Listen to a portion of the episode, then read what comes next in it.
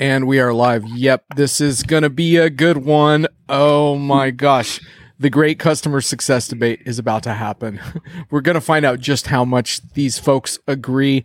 I've got uh, Josh Greenbaum, Phil Wainwright, and Bonnie Tinder wave to the camera. Everybody, uh, this is the most guests I've had, so this is going to be a uh, a classic. Um, I'm going to uh, briefly just explain the rules. Um, but customer success, I think, is a very, very potent topic. And ultimately, the question becomes it matters a hell of a lot to vendors and vendor marketing teams, but does it really matter to customers? And I'm hoping by the end of this show, we'll have a little bit of clarity here.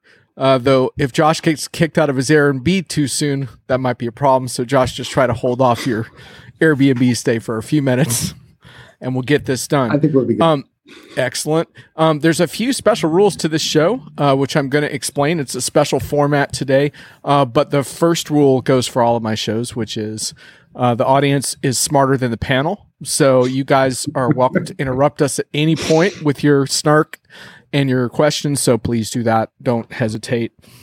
Uh, and and finally, I just want to say this is Phil Wainwright's debut on my video show. Welcome, Phil, from the UK. Uh, pleased to be here, and um, yeah. yeah. I was just trying to work out how to add a comment because because uh, Brent says, "Didn't I just see Phil at Dreamforce?" And yet you did, Brent. Uh, I I flew back to the UK. Uh, well, I arrived this morning, uh, left San, San Francisco on uh, on Wednesday night. And Phil, if you need to go grab like a some mainline caffeine to inject, that would be into your directly into your veins. That'd be great. Jeff Scott is already snarking on Josh. Which place, Jeff? Which uh, kick, kick, oh, kicked out of my Airbnb, kicked out. kicked out of Dreamforce, or kicked off this show? I want to know which one. Special shout out to Brent Leary, who is uh, my video uh, mentor and a and a great support to me during the last few months. Thanks, Brent. Always great to see you in the chat. Um, and and Phil, I just wanted to say uh, it's great to have my colleague Phil Wainwright on the show. He's probably influenced my thinking as much as anyone. If you haven't been tracking his frictionless enterprise concepts on Diginomica, you definitely should. Uh, and with that, uh, I want to just briefly tell you the rules of this little debate. I wanted to have Phil and Josh here because they wrote posts on customer success that struck me as taking very different angles and uh, whether they actually disagree is one of the big suspense points here, but I just want to read to you very briefly just to show you a contrast. Phil wrote a piece about value engineering in the in its role in customer success on Diginomica. One of the things he said is helping customers realize the value they're looking for becomes the core goal of the customer success function, rather than simply maximizing adoption and usage. So that's all about Phil tracking how we've started to move beyond the, the SaaS metrics of things like churn into more customer focused, outcome focused metrics, which sounds good to me, much more granular stuff. Then I turn over to to Josh's post, and we're going to share the links to these posts, and I read I think customer success has been a cover up, plain and simple, since its inception. It's been a cover up because the continuing problems across the industry with project implementation success, change management, user acceptance, data migration, and delivery of measurable long term value tells the story of business as usual. Ouch. So I think this is a really juicy and important topic. And because I really want some help understanding these arguments, Bonnie Tinder of Raven Intel has agreed to sort of referee this discussion. Thank you, Bonnie, for that. And she'll probably have some data points as well from Raven's perspective on this. So, welcome, Bonnie. For sure. Thank you. So, with that, what we're going to do is we are going to give Phil and Josh the opportunity to share what inspired their posts, and then we'll have them go through a few of the key points that they believe in. And and eventually we'll get everyone interacting as well. And Bonnie will have some commentary. And I can't wait to see where this goes. So please pop in your questions at any time. Your views on customer success. We're not going to be able to do the f- full origins of the customer success uh, metric movement today, but there's plenty of blog posts out there on that topic as well. So, Josh, since you have to leave early, I'm going to start with you. Uh, tell me a little bit about um, what inspired your rant? Okay, can you which by slide? which by the way which by the way is a little bit about Zoho as well because you had just right. come off of a Zoho analyst event, so part of your post is about Zoho itself. Can you pop that slide up? Oh yeah. Okay. Let's see if let's see how we do on the slide. yeah. That depressing that's, that's sort of a, that's sort slide. of the the ur text of my you know of my rant. Um, yeah, yeah, yeah. Let's see how we do. Uh, and, and if holding share screen, uh, window. Uh, I think I have it. Let's see how we do here. Can we see cool. it? Oh yes. wow! All right. Okay, so I, I, I don't want to spend too much time on this, but this is this is a data set I've been tracking for a number of years, and this really is formulates a ton of my thinking, which has has been focused on customer success or lack thereof for a while. And I think this what this is the story this is telling is that the the gray and the the orange lines are the growth of IT spending that's tracked by a couple of the major firms, uh, analyst firms, and this is just publicly available information. Um, so the growth of IT spending is these jagged lines hovering, you know, from somewhere no, almost 10%. That was uh, our growth of Y2K at the beginning of the century uh, through the current uh, moment. And then the blue line is the growth in productivity. And this is meant to show that there is, on the aggregate, no correlation. We spend a ton of money on IT and we don't get a whole lot to show for it. And that, of course, we know is is is a macro view. At a micro view, there's a lot of companies that are successful, but but what does that mean? Um, is is sort of and how do you achieve that is kind of the big the big question I've been thinking about for a number of years. This particular rant started with yet an you know I guess two things. One, showing up at at an industry conference with a company that that is sort of a virgin in this territory. I'm from the enterprise side. Uh, they've been delivering customer success for a long time, but they want to be in the enterprise software space, in the big enterprise software space. And um, I was sort of imagining what what if someone actually really did customer success the way I would like it to be personally, and what would that look like? And, and because fundamentally, you know, there is really this this huge disconnect, uh, particularly. And again, I'm going to talk about you know I'm talking about large enterprise software projects and, and sort of large enterprise SaaS, and I think that's going to be a point of a fine point in our conversation. There's sort of consumer grade SaaS and, and enterprise SaaS, and I think particularly in the enterprise software space, we're just not doing a good job. And all of those customer success executives who've been appointed and and you know and, and given a badge and told to do the customer success thing, I, I don't see a whole lot to show for it. I just don't see the metrics that are changing anywhere. And I think, you know, Bonnie and I work together. I think Bonnie's data you know, kind of shows business as usual. So that I just got tired of it. and thought I would just I would just throw that, you know, throw a wrench out there and said, hey, you know, customer success, what are we doing? Because we ain't achieving the goals. Got it.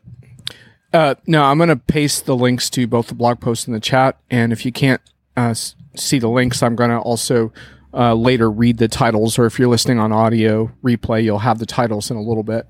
Uh, but Phil, I get the impression. Do you, do you take, Phil? Take I'll down the slide, by the way. Okay, I'll take oh, the slide. leave it up. Okay. okay. I'll leave it down. I was going to ask Phil if he wanted to comment on it, but oh, okay. Phil, well, Phil, I, I, I, do actually. Yeah, yeah. But, okay, great. But, but, I, I don't need the, the, the chart there. Okay, cool. I, I, mean, you may want to bring it back up, but um, uh, but yeah, I, I, I mean, I, I I mean, thanks first of all for the call out for frictionless enterprise, which I've been kind of uh, expanding on in a series of articles over this year, and it's a concept I've been brewing in my mind for like over ten years now. And one of the premises of frictionless enterprise is that uh, connected digital technology changes everything.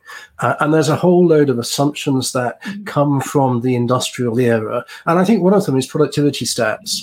And and uh, i mean that chart you showed josh is the bureau of labor statistics uh, perception of productivity. And and i don't think uh, that you know measuring productivity by industrial era uh, uh, statistics uh, in the digital era necessarily gives you a great view um, because I, I, think one of the things that that statistic omits very substantially is the amount of value being delivered as part of uh, a product. Uh, for example, um, uh, you know, if you spend more time on sustainability and being a more sustainable vendor and having more sustainable products, that may actually mean you look less productive according to those statistics, but you're still delivering more value that the customer's interested in. So, so, I, so, um, but, but on the other hand, I think that uh, also the industrial era has left us with companies who perceive that all they have to do to satisfy the customer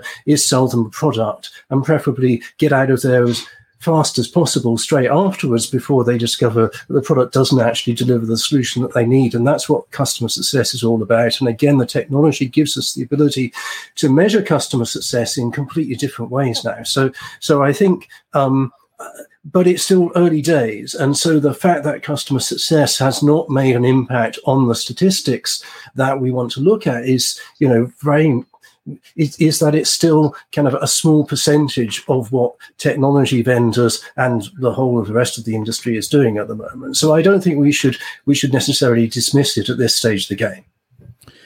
So one quick clarification, Phil. Uh, I get the impression that one of the things you try to do in your posts, and I, I pasted the most recent Diginomica post you did on this uh, in the chat, which was uh, came back when you came back from the Gainsight conference, and I thought it was interesting, by the way, that Geoffrey Moore in the keynote also commented yeah. on KPIs and value engineering and and the role that they play in customer success. In case someone wants to search for that on Diginomica, but I get the impression one of the things you're trying to do in your post is to is to move the customer success conversation away from the traditional SaaS metrics that started this thing around things like churn and retention and talk about it in terms of more customer focused outcome type metrics and also ones that are really more about the customer centric measurement of that rather than the vendor is is that part of what you're trying to do in in your posts well, yeah, yeah, it, it is very much, and I think one of the, I mean, again, the frictionless enterprise thing. Part of that is something which I call the XaaS effect, um, where X stands for everything as a service. And I think it, all, it did start with SaaS uh, in being connected to their customers. SaaS vendors were able to see how their customers were using the product. And that was what gave birth to customer success. They were able to do things like track adoption, track usage. Um, and they realized that customers who were not using their product very much tended not to renew. And so that was a bad thing. And so they invented customer success. Um, but customer success the problem with customer success. And and you know when i started looking into, the, into this a couple of years ago the reason was i was having conversations with people and i realized that they were using the word customer success the phrase meaning something completely different from what i meant by it. Because you know to me customer success is customers being successful. But to a saas vendor customer success is wow we we got more revenue out of this customer so you know that that that's not actually what customers are interested in. You know customers do not exist to buy more of your product. Customers exist because they have goals that they want to achieve through purchasing your product. And that's what success should be customer success should be measuring the outcomes. I think that some vendors in the saas industry and in the wider XaaS industry as this moves to everything as a service are starting to understand that, but it's a, still a very small minority. Um, and, and I think that's what we need to get through to get to real benefits out of customer success. Well, and even the term success is a little misleading because it actually implies that there's success there as opposed to, you know, in a lot of cases, it's unsuccessful. So, this idea of it's really about customer goals and customer value creation as opposed to, you know, did I sell more here? So, yeah. Yeah, it's I think it's important to define because it means a million different things to a million different, you know, organizations.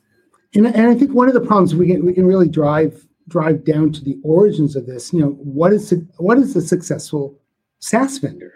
Who how is that success measured? Is I think one of the you know one of the one of the basic problems, and I and I sort of rant about that in my in my post is that if you know if if if Wall Street all Wall Street cares about is you know is more sales and frankly in many cases fail with profits just do more revenue then then you know and, and the and the companies are performing according to that metric. Who is the real customer? And i argue somewhat again acervically and maybe not entirely correctly that in a way in a certain way they're treating Wall Street and the investor community as the, the most important customer. If all they're doing is executing on this revenue strategy without without you know worrying about what is actually being delivered to the customer.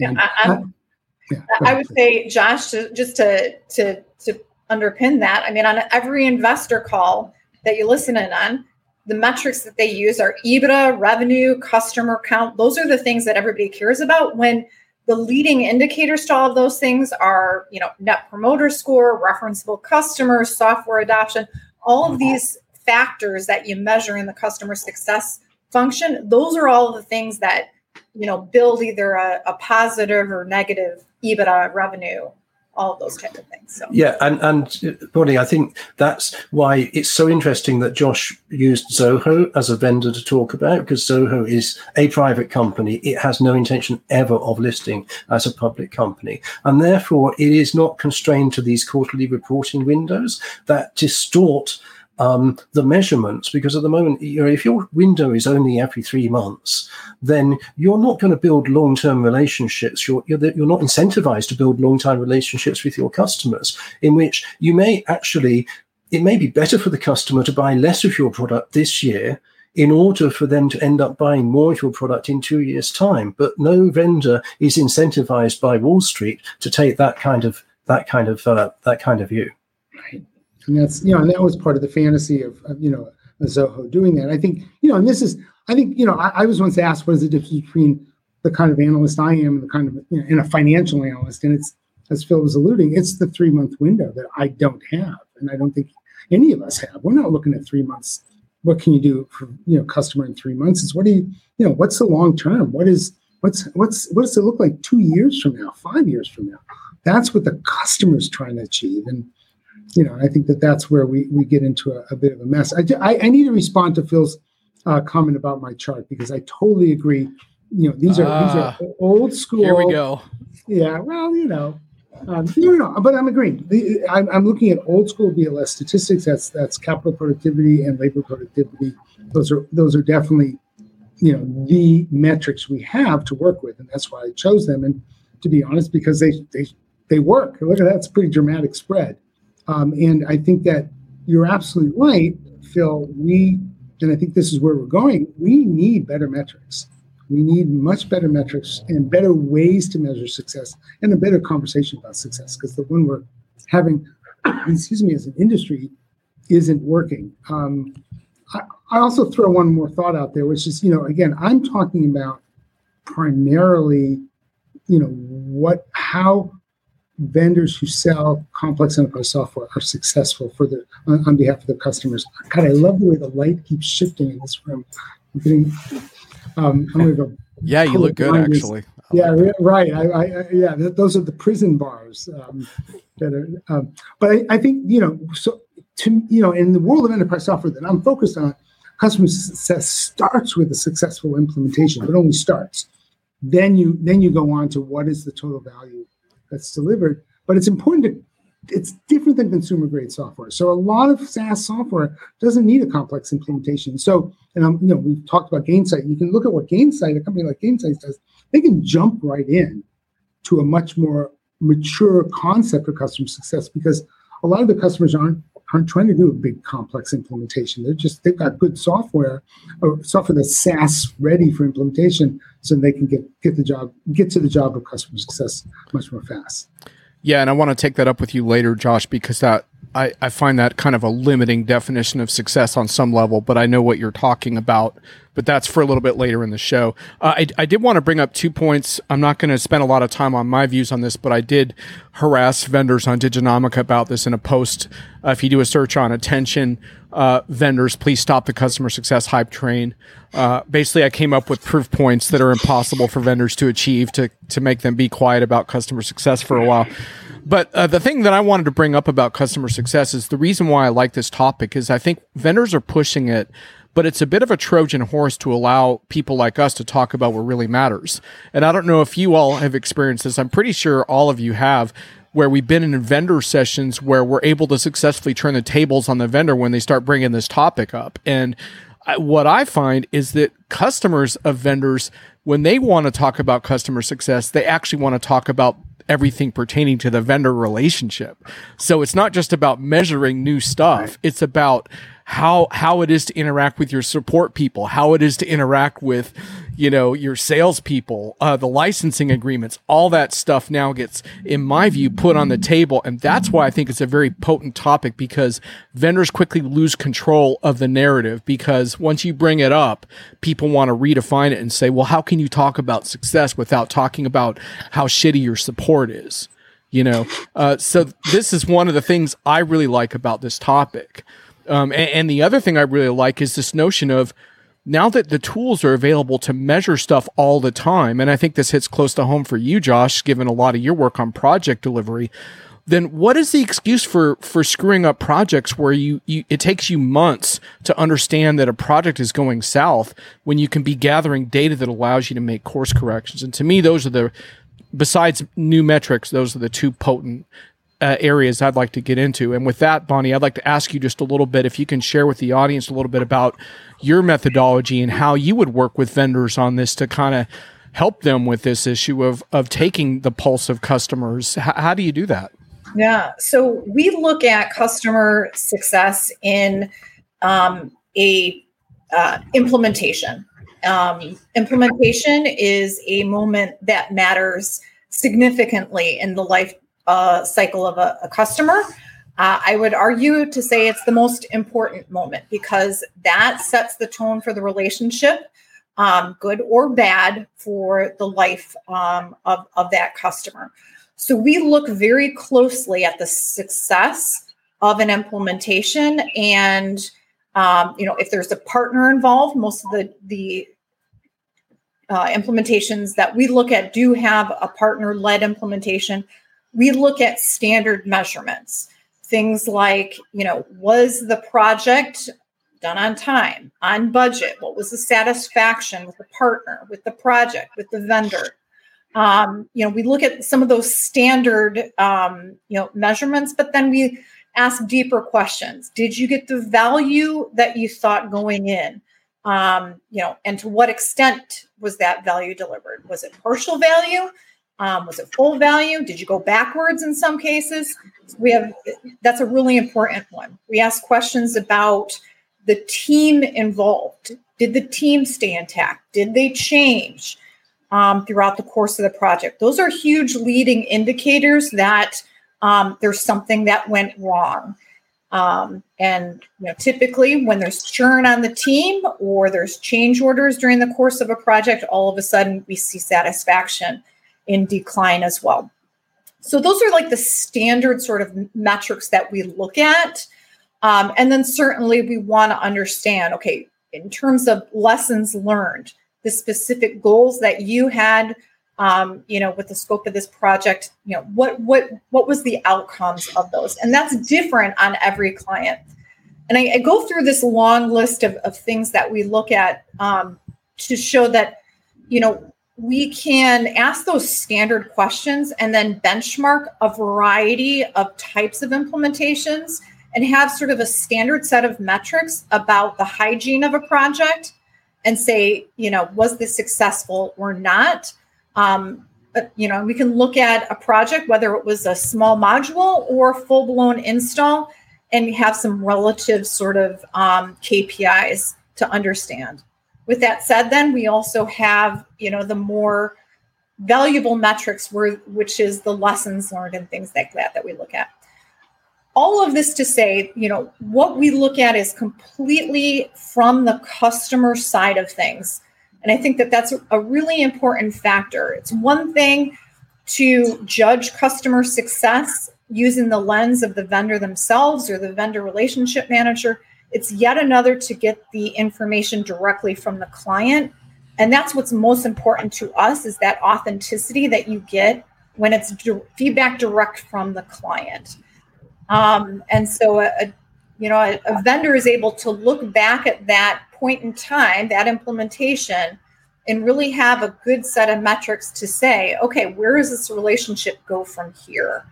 And um, I think there's a, a lot of power in having that information independently tracked as well. I don't want to put off Joel's question any longer. Uh, this is really a, I guess a little bit for Josh, but is this a C, CX, uh, CS or a product issue, or have we oversold in the sales process? Wow, that's there's a lot to work yes. there. Yes, yes.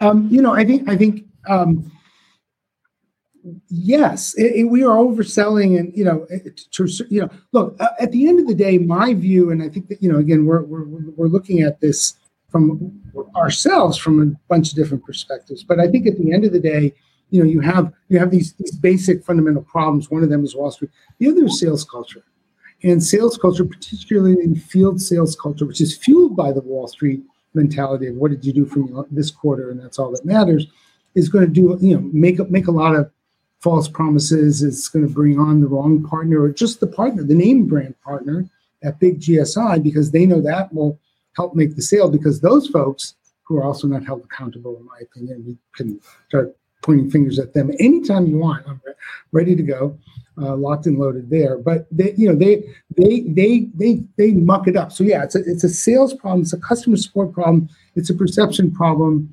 um, and and I want to. Um, oh, there's hello, Timo. Good to see you. Um, what up, um, Timo? We, we, we got the you've got the Europe thing going on. If if we, we can say you're from Europe now. Um, the the the other problem fundamentally, I want to point fingers where they need to be pointed is with the customers themselves. And I hate to say it, but they're part of the problem.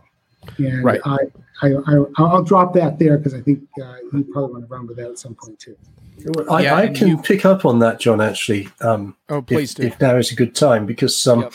uh, uh, but but I think the other thing that is at fault is the entire way that enterprises are siloed, uh, and people don't talk to each other, and and uh, and, and and this needs to be much more joined up. And you're not going to get success, customer success, truly happening unless you get that joined up thing. And one example of that, because when Bonnie was talking, I was thinking that one of the most important things in customer success is, is to make sure you're talking to the right people when you're measuring it.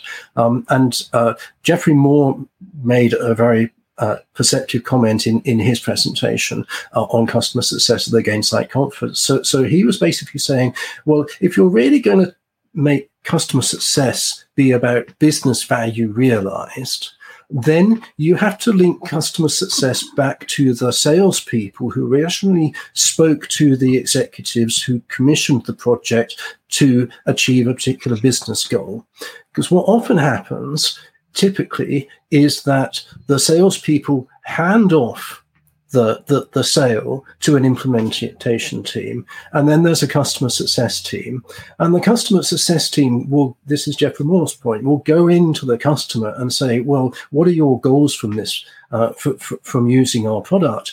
And the people they're speaking to actually don't know anything about the conversation the salespeople had with the with the CXO team, and they basically say, "Well, no, I've got no idea. I've just been told to implement this and, and get it working."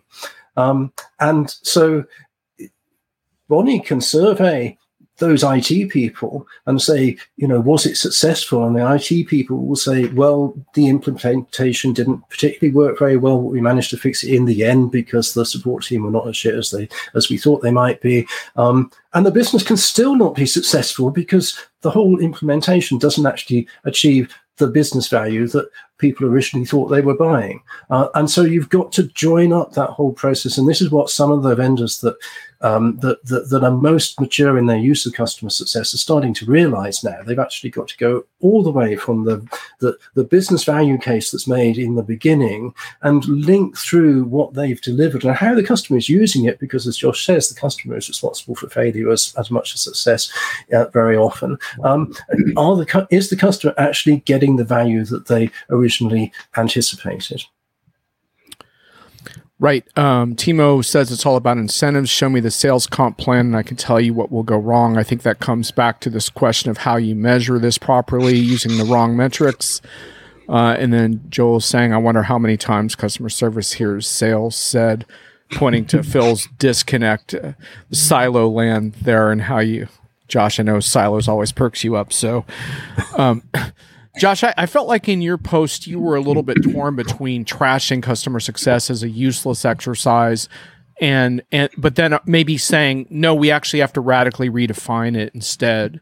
Um, have you have you resolved that internal identity conflict or no the answer is no we need to you know we need to embrace it and and maybe the first thing we need to do is take it out in the backyard and shoot it um, uh, but excellent. Um it's, it's pretty graphic. Okay. Thank you. Um, well you should see that i've been i'm in oregon you know things okay. are different here. Um, no but I, I think i think it's really it's i want customer success to succeed and i really mean that. On the other hand and i use this term uh, uh, I, which I created reluctantly, customer successing, see, you know, like greenwashing and whitewashing. Often it's just, you know, it's it's it's a lot of hooey. It's bullshit. Let's just call it what it is, and that that doesn't do anybody any good. It, it, except if you're a Wall Street investor and you feel good, the, the company, you know, just like you're greenwashing, you feel good, pat yourself on the back, you you got you check that box. Um, but I think you know, I, I think that we really need to to focus on it by and, and you know and and part of the way to do that is to unfortunately you're going to have to break a lot of a lot of a lot of cultural norms in the process. Wall street's death grip on on sales and sales you know kowtowing to wall street are two of the biggest problems we have to we have to fix first. And i don't know if we can. You know that's the other problem. That's why again i sort of picked on zoho because they they don't have that problem. Maybe they can be the ones to do this uh, to, to really because otherwise you know everyone is sort of beholden to this investor-led thought process. Um, it's hard to break Right. Although I would like to think that publicly traded companies can push back a little harder and provide more aggressive guidance on what they're actually trying to do for their customers in the long term, rather than just simply be beholden. Because obviously, not every company is going to be Zoho, right? Zoho can chart a unique uh, path here, but a lot of companies right. can't. So Let's see what Maureen has to say. We may not need to radically redefine it, but we need to start pulling effectiveness data in from the other functional areas. Can't just look at success in a silo. Bonnie, we're about uh, we're a little more than halfway through this conversation, depending on when Josh gets kicked out of his Airbnb. Um, what what is your um, what is what have we missed anything so far? What is your take on how far we've gotten here? Yeah, what I would say, I love Maureen's comment that she just made. And it's not even just pulling the data in from other functional areas. Um, you know, customer success is, is definitely not a silo. And I think even within customer success, you have multiple, you know, ways to track that success that's in silos. So being able to synthesize um, the customer experience, you know, a single place. I think that's really important from and and also to understand, you know, and John, to your point earlier, my executive buyer, Phil, I think you mentioned this. My executive buyer um, may have one set of, you know, values that they want delivered versus the IT group, which is running the project, have yet another. You know, which of those, you know, stakeholders do we serve here? um, and you know, or, or is it both? And I think just um, synthesizing all of those goals, putting them into a single place, to and and measuring those against you know reality is is important. But I, you know, this idea of, of breaking down all the silos of data, I think is is a real key. Yeah, and I I, I think um, that was something that really uh, kind of concerned me. I was talking to, to a lot of vendors, really saying, well, how do you measure success and how do you how do you keep it on track? And and what I discovered is that if you talk to the the, the very advanced progressive vendors in customer success, um, they're really establishing very concrete KPIs which can be measured. So Celonis I spoke to, who actually they don't have a customer success um, uh, department. They have a customer value department. They, they they talk in terms of value. So so what they will do is, as part of the sales process, they will get the customer to identify uh, some specific metrics. Um, uh, very often, typically financial metrics, which they can go back to in a year's time, and by which they can judge the success or not of the uh, of the implementation. Uh, so that's kind of uh, a really a, a, a, really strong tie to be able to, and it's something that can go to Timo's point, can go into incentives as well. You know, the salesperson can get incentivized based on to what extent those KPIs were met a year down the road compared to, uh, to com- com- compared to the promise that the salesperson sold.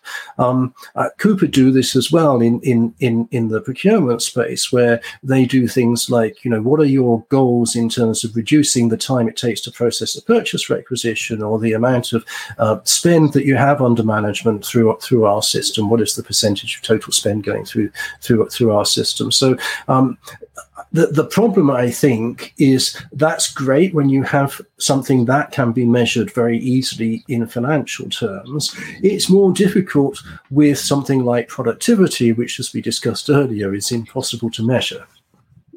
Can I, I, I I'd like to.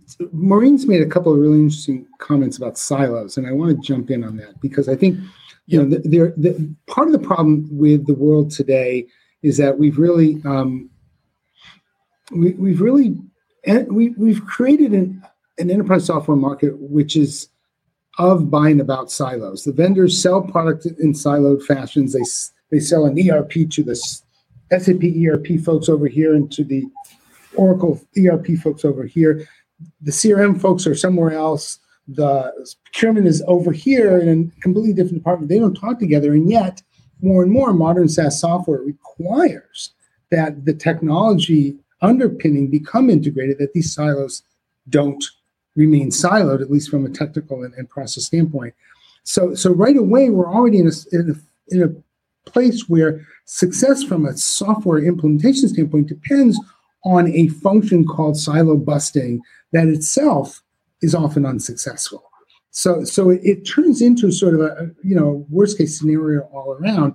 You've got silos, you need to break them, you can't break them, so therefore you can't be entirely successful. And in fact, what then happens is success looks differently. If you're if you can build that integrated end-to-end process, success is going to be completely different for each stakeholder, depending on what piece of the pie, what part of the elephant that they're involved in. So it, becomes a an extremely hard thing to scale. But I think at the end of the day, you know, we need to ask the customer, the stakeholder, what what is their definition, and stop relying on these these external vendor. You know, this is how I measure it because I think that's that's where the that's where the problem begins primarily. Mm.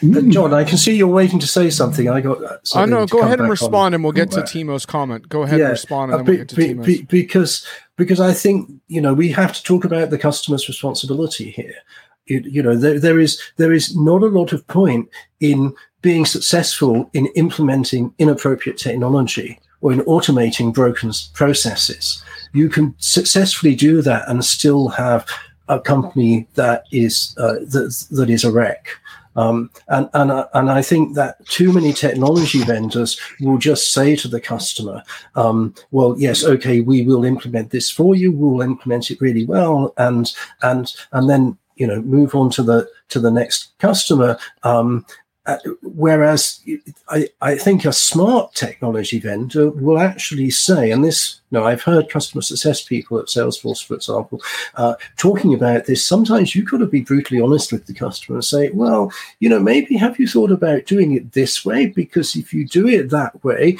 you may not achieve the same level of success that if you actually approach it in a different way. Um, and so I think part of customer success, which is going to be very difficult for some vendors to get to, and and some customers to accept is actually saying, well, Mr. Customer, based on what we see other companies in your industry doing, really, this is a better way to do than what you've got planned out. Right. And just to interject here on that, uh, uh, when I wrote my attention vendors customer success challenge piece, Josh issued a really good kind of a yeah. rebuttal, but in a really good way that reframed it around the customer perspective. He called it attention customers. You're responsible for vendors customer success efforts too. I'm going to paste a link to that in the chat, but I thought that was a really essential post as far as sort of delineating what some of the customer responsibilities are because josh i don't think we can cover like all of that post here because it was a pretty elaborate undertaking on your part but what was there was there a core thing you wanted to get across there? Because i think that was pretty important.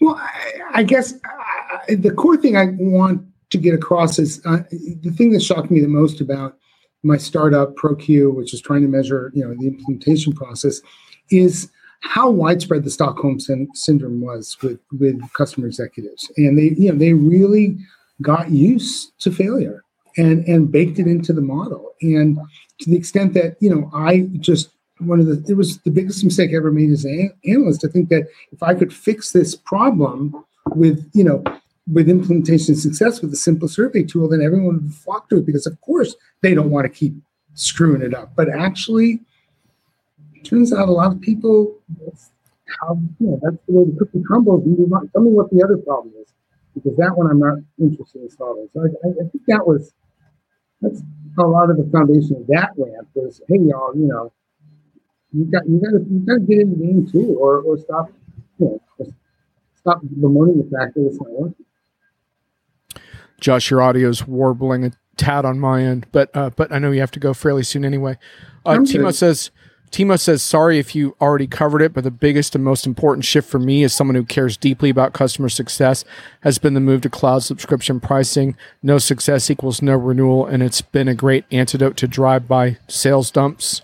Comment? I got I got to take that. I've got to take that. Sorry, Timo. With all due respect, the data does not show any shift in implementation success in the aggregate since the dawn of SaaS.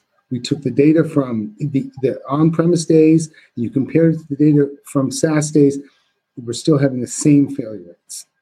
Yeah, but I think that is because the and and this is another point I like that Geoffrey Moore made. Uh, no, it wasn't Geoffrey Moore who made this point. It was it was Nick uh, Nick Mehta, who's the CEO of Gain Gainsight. He was basically saying, well, in the beginning, the SaaS industry, all the executives had come from the on-premise software industry. They they'd been selling licensed software. They'd been doing on-premise software projects and they took a similar mentality in of you know focusing on closing deals um, and it was, and it took like ten years, and actually the the the uh, the, the, recession of uh, 2008 um, for them to actually realize that well renewal was actually something they should also be chasing. And so and that's led to the evolution of customer success. So i think we're still in early days but to timo's point um, i think it's not just to, it, it is important that success is about encouraging renewals. Um, and it goes back to my point about not selling broken processes to, to, to, to the customer that, um, that, okay, you can sell more this year by selling them the stuff that you've got, but will that make them successful? If, if you sell to your customer something that will make them more successful, more profitable as a business in three years' time, then they will be buying more stuff from you in three years' time than than uh, than if you sold them a pile of crap this year. So so I mean I think that con and it's not just every it, you know it is that continuous engagement with the customer that actually I think forces a more long term thinking from vendors um, and is an antidote to the the kind of short termism of Wall Street. I just want to quickly point out that that part of the issue here is that in the enterprise space, SaaS doesn't so remove the problem of vendor lock-in, and you know renewal is not ultimately totally a choice the way it is in consumers where you're like, oh, I'm going to switch to Netflix from, you know, Disney Plus or whatever, which is like, I can do that in, in 15 minutes and I can switch my cell phone provider in a weekend. You know, you, you can't do that with enterprise SaaS software. And so I think renewal, wallet can be a, a motivating incentive, is simply not enough to overcome some of the lock in tendencies, in, in my view.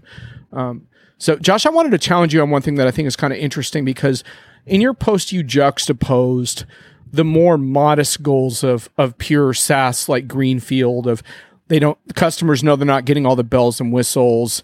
Um, migrate to standard, have no data or migrations to manage. You can be successful relatively early, and then you contrast that with the the you know the much deeper migrations of an on-prem system for example like a massive overhaul which is much more difficult to succeed in and measure i think that's a good contrast but my only thing when i read that post was i was a little bit disappointed i think that's a very limited view ultimately i mean i know you want products to be successful but that's a pretty limited view of what saas can do for a customer i mean to me like if that was all SaaS software could do, I don't think I'd want to work in this industry because that's pretty boring to me. Oh yeah, we we we we implemented some standard processes and did okay. You know, I, I hope we can. I hope we can be a little more ambitious about how we serve our customers. I mean, I remember um, uh, a few years ago being in a, a Coupa session where customers started talking about how within the context of their software, they were getting aggregated information that was showing them exactly where they stood compared to other customers.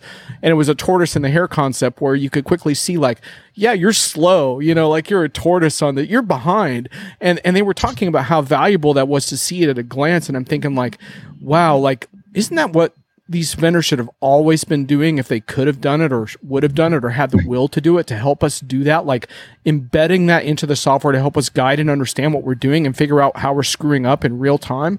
And, and to me like like I want to talk about a more ambitious version of SaaS than just oh yeah we got a vanilla project over the finish line in three months and now we're you know we can we can do our invoicing better but, right. I mean, I, you know, I, I use it. I, I, put that in because, in all fairness, I mean, I was talking about how implementation still sucks, as you know, as I just yeah, said yeah, yeah. in reaction to Timo's comment. And yeah, of course, there are there are places where it doesn't, and, and these, you know, these net new pure public cloud SaaS implementations of, of complex enterprise software generally fit that bill. And I, you you're absolutely, you know, as I said in the beginning, the implementation is just the beginning of the success journey. Right. So so I hope that we don't stop there and say, well, it was flaming success. Yeah, yeah. We got it over the finish line. That shouldn't be that shouldn't be the end point.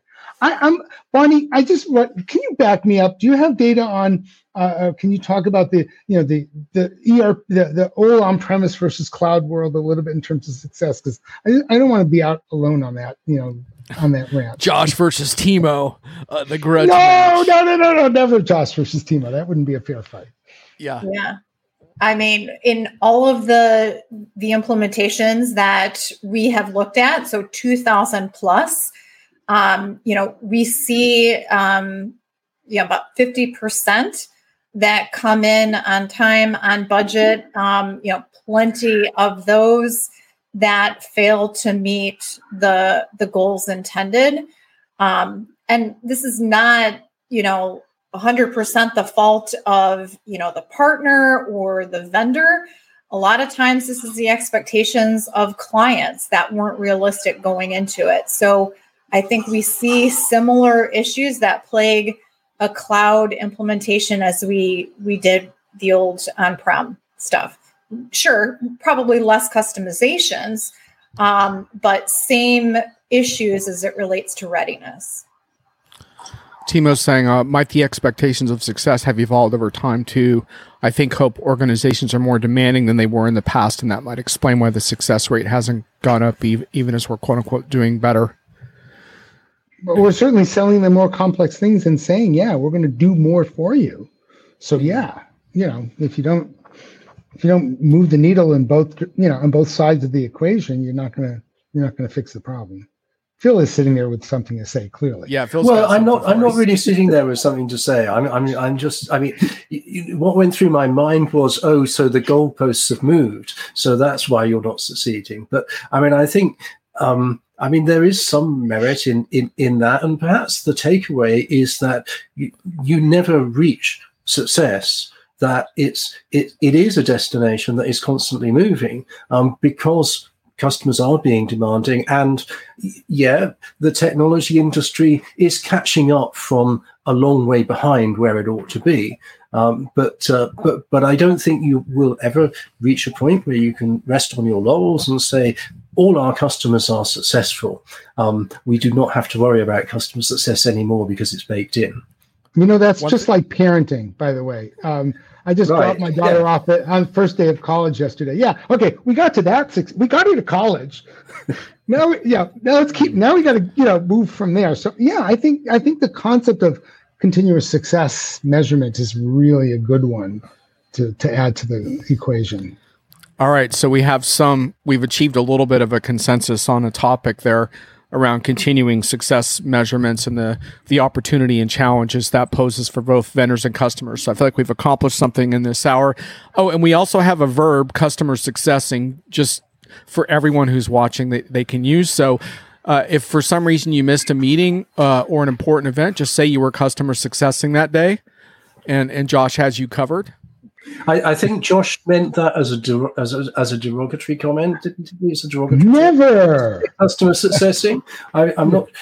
I I, I think ah, if, if it's darn, you know, it's kind of milling about, looking as though you're doing something rather than actually achieving something. Yes, uh, indeed. Yes, Josh, I want to hit on one more thing from your post because you basically, I'm not going to quote it because I won't be able to find it real quick, but you basically hammered the notion of providing vendors providing their own numbers. You basically said uh, and I'm paraphrasing, if your numbers aren't independently audit- audited, then shut up. Uh, can you elaborate a little bit on, on, on that? That's a pretty hard stance in terms of of sharing your customer success numbers. Can you elaborate on that?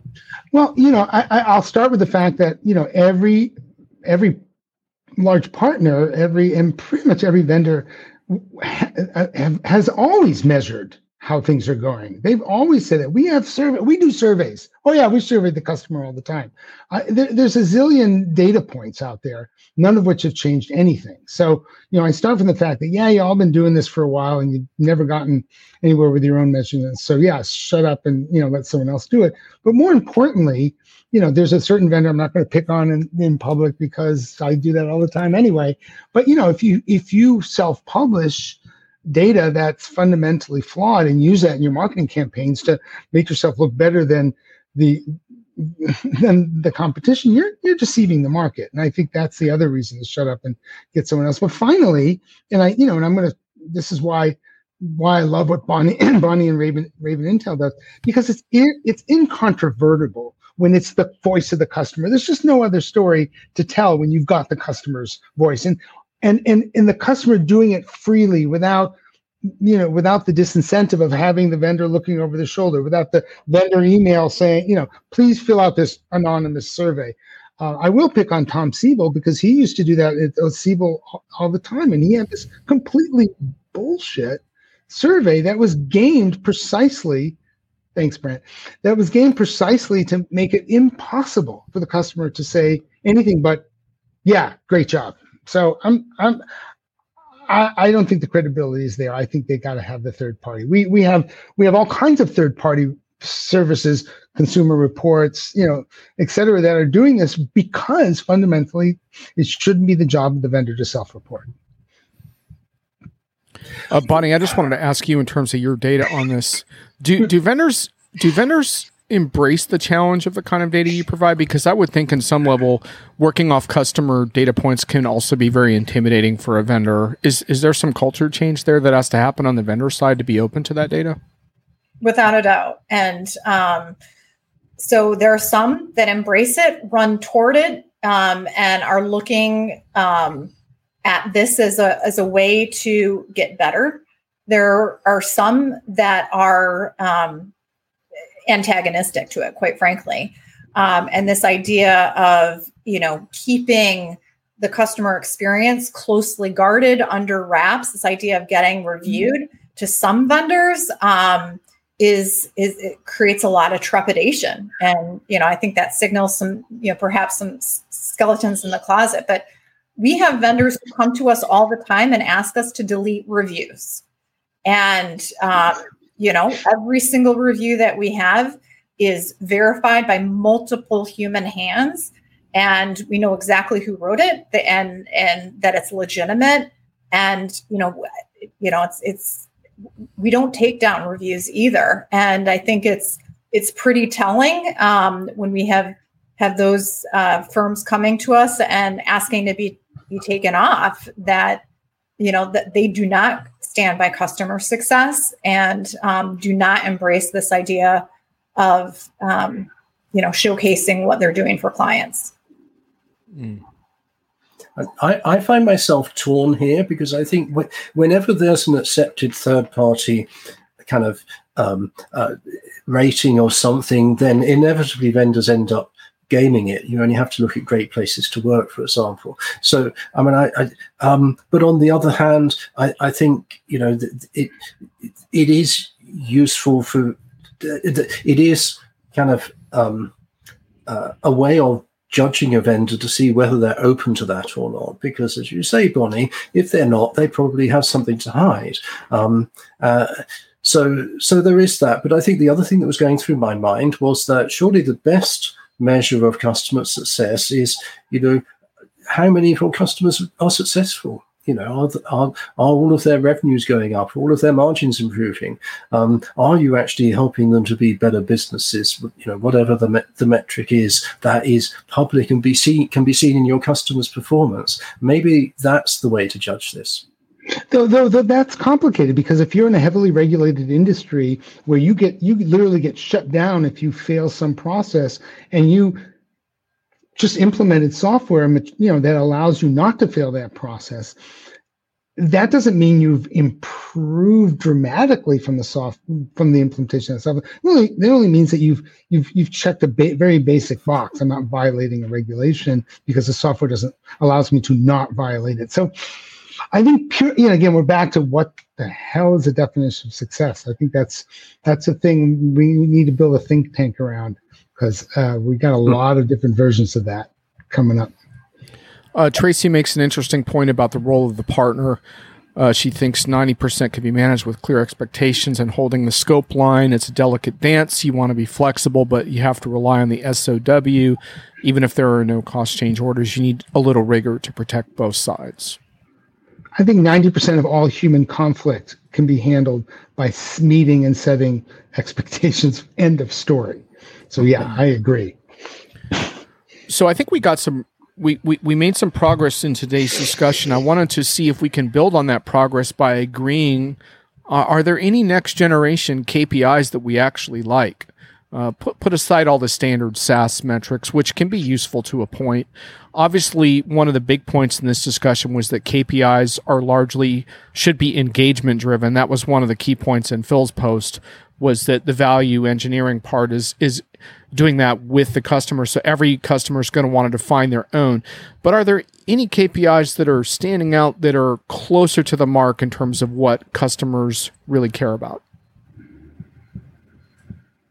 I, I, can I? Well, I I'm going to go in a slightly different direction in answer to that question because because okay. one thing I that struck me about Zoho specifically is that they have this concept of um, of of uh, trans what is it transnational localism yep. um, and uh, and and they're kind of um, they're investing in local offices and recruiting locally in areas where they do business um, and and to me that's interesting because that's like the vendor is investing not just in their customers but in the success of the communities where their customers operate. Um, and so that that I found kind of intriguing because in a sense that's good for business at the end of the day because you know if if you're helping that community be more prosperous, the businesses that serve that uh, community will grow and uh, and and so in the end you sell more software. I would say for for me, a, a huge um, indicator of success is likelihood to be doing business with this firm in a year from now. It's one of the questions that we ask in you know our survey is how likely are you to either purchase more software or you know rehire this partner for another uh, project i think those are huge indicators to whether a client felt like they got the value from something. So that would be a big one for me. I need a comment on Tracy's. Can you put Tracy's last? Yeah, I like Tracy's comment. Right. Well, uh, and honestly, Tracy, I tried to do that. you know, and and the problem is, is you know, everybody thinks transparency and accountability are brilliantly great idea until you say, well, that applies to you too. And then they go, well, that's what me. I mean about the. That's what I mean, by the way, about the Trojan horse nature of this topic and why yeah. I like it because you can it's, turn it back on. Tricky, vendors. no, but you know, I had this. You know, the vendors ran like hell. The SIs in general, you know, put up put up a fight, um, but the customers didn't want it either. There's also and there's legal issues as well because if you're going to measure those things at the customer site, you you are going to have to start collecting data about employees. That becomes a complicated thing to collect because if you're eventually measuring what could be uh, the failure of an employee to engage properly in a process, you are now, you know, you know, you got a works council if it's in Europe, uh, and maybe a newly empowered union, and if it's this country, uh, now you got them on your back. So I think I think I want the customer to be to be respond more responsible, and I think that's that's a really that because that was what shocked me. Again, we I could measure all day long the the net cost of failure in any for any organization and actually show them where they just poured money out the door and they still didn't want this. They still were scared of having those kind of measurements in in the in process. They were much happier measuring after the fact, like Bonnie's process, or or or you know, or holding the vendor and the SI accountable. Just don't hold me accountable too. Let me get a few uh, comments in the audio record. Tracy says this is controversial, it w- but it would be cool to see metrics on client engagement, following process, doing sufficient testing, and investing in change management. I think a lot of people would fall down on that last one. Also, Tracy, can I pick about, up on that, John? Don't Sorry. forget about end user training. She says maybe we should encourage good behavior. Yes, Phil, go ahead.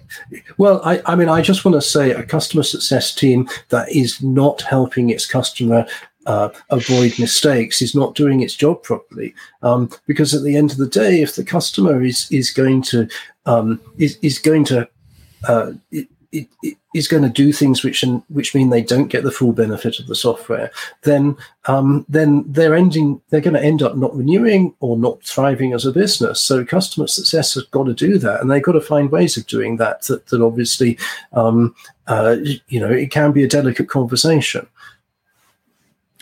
Right. A couple more audio comments for the record. Timo says it's hard to measure, but I think thriving community ecosystem is a potential useful proxy for customer success. I can certainly say this. I believe it's increasingly factoring into buying decisions in a variety of ways that are both easy and hard to document depending on the situation. But I think it's a really important point. Tracy says the truth is controversial. Maybe we just posted the gold star folks to model the way. Well, yeah, gold stars all around to the panel today. I guess we're getting into closing thoughts. Josh, you're still there, man. I was hoping we get some footage of like. Uh, no, no, I actually you, getting is, escorted to the curb here. No, I set up an electric fence on the perimeter, and they're you know they're writhing in pain right now, trying to scale it. So we're, we're safe for another another minute or two.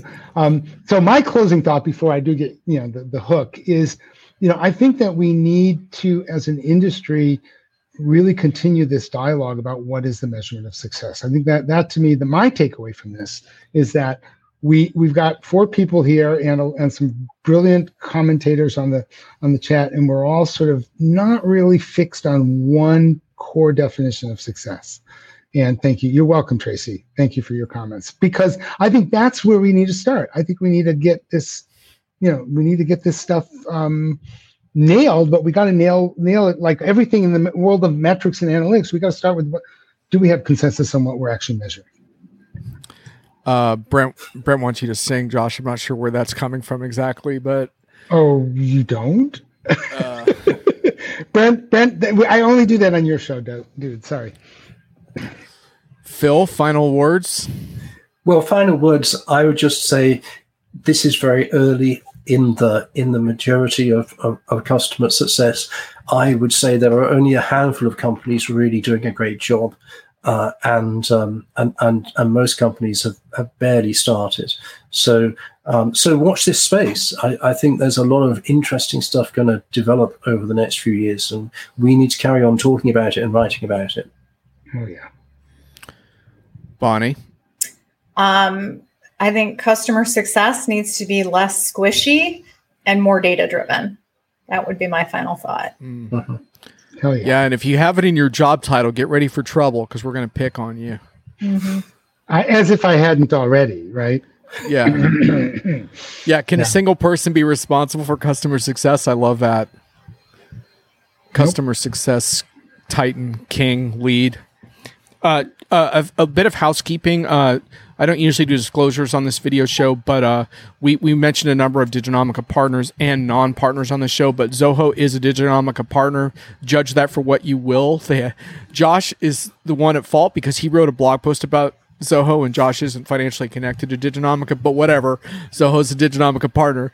Uh, Tracy likes the um the the squishy uh metrics. Yeah, that that absolutely yeah that's that's definitely where we should go from here i think is the most vague metrics possible. Um, I, I did want to say a couple things i think um, we're measuring the wrong things for the most part so one big thing today was better kpis customer driven kpis defined by the customer um, and then um, that notion of independent auditing and supervision adult supervision and independent supervision i think is so vitally important uh, through all phases in in a project and beyond, right? Like you really, I think, need a voice in the mix that is not driven by the primary financial relationships if you're going to get anything done. And then we have this unresolved question of how publicly traded companies can handle the tension between these long-term goals and short-term investor pressures and I think that would take us another hour to get through that one. So but wow, what a what a good one. That was fun. Did we miss anything? The, just the fact I think I, I, think Bonnie's glasses are matching her blouse, which is is that possible? Yeah. I just uh, noticed that. I found that. I'm sorry. I that is a completely non sequitur, but um, the fact. Uh, I, I, I think Bonnie's background is great as well. I think the whole composition is uh, deserves compliments. I, I get a good customer success rating for this. All right. Yeah, right, right. Yeah. Yeah. Absolutely. And Phil, thanks for making it through, man. I'm I'm sure. Yeah. Impressive. Getting there after your jet lag of a week there. You probably crash hard after this. Yeah, yeah, definitely gonna crash now. More digital should mean more measurement and less squishiness. Uh, Brent, I think that's a good good note to end on. Let's be less squishy and more yeah. more precise in, in how we do things. Thanks all. This was a blast, and thanks uh, Brent also for welcoming me back. Uh, it has been a while. Had to overcome some things, but hopefully the show will be a little more regular this fall. It's amazing how much effort it takes to create a totally unscripted show, uh, but that's a whole other story. Thanks everyone. Thank, Thank you. It's been a great one. Good to see you all. Bye. Have a great Bye. weekend. Bye bye.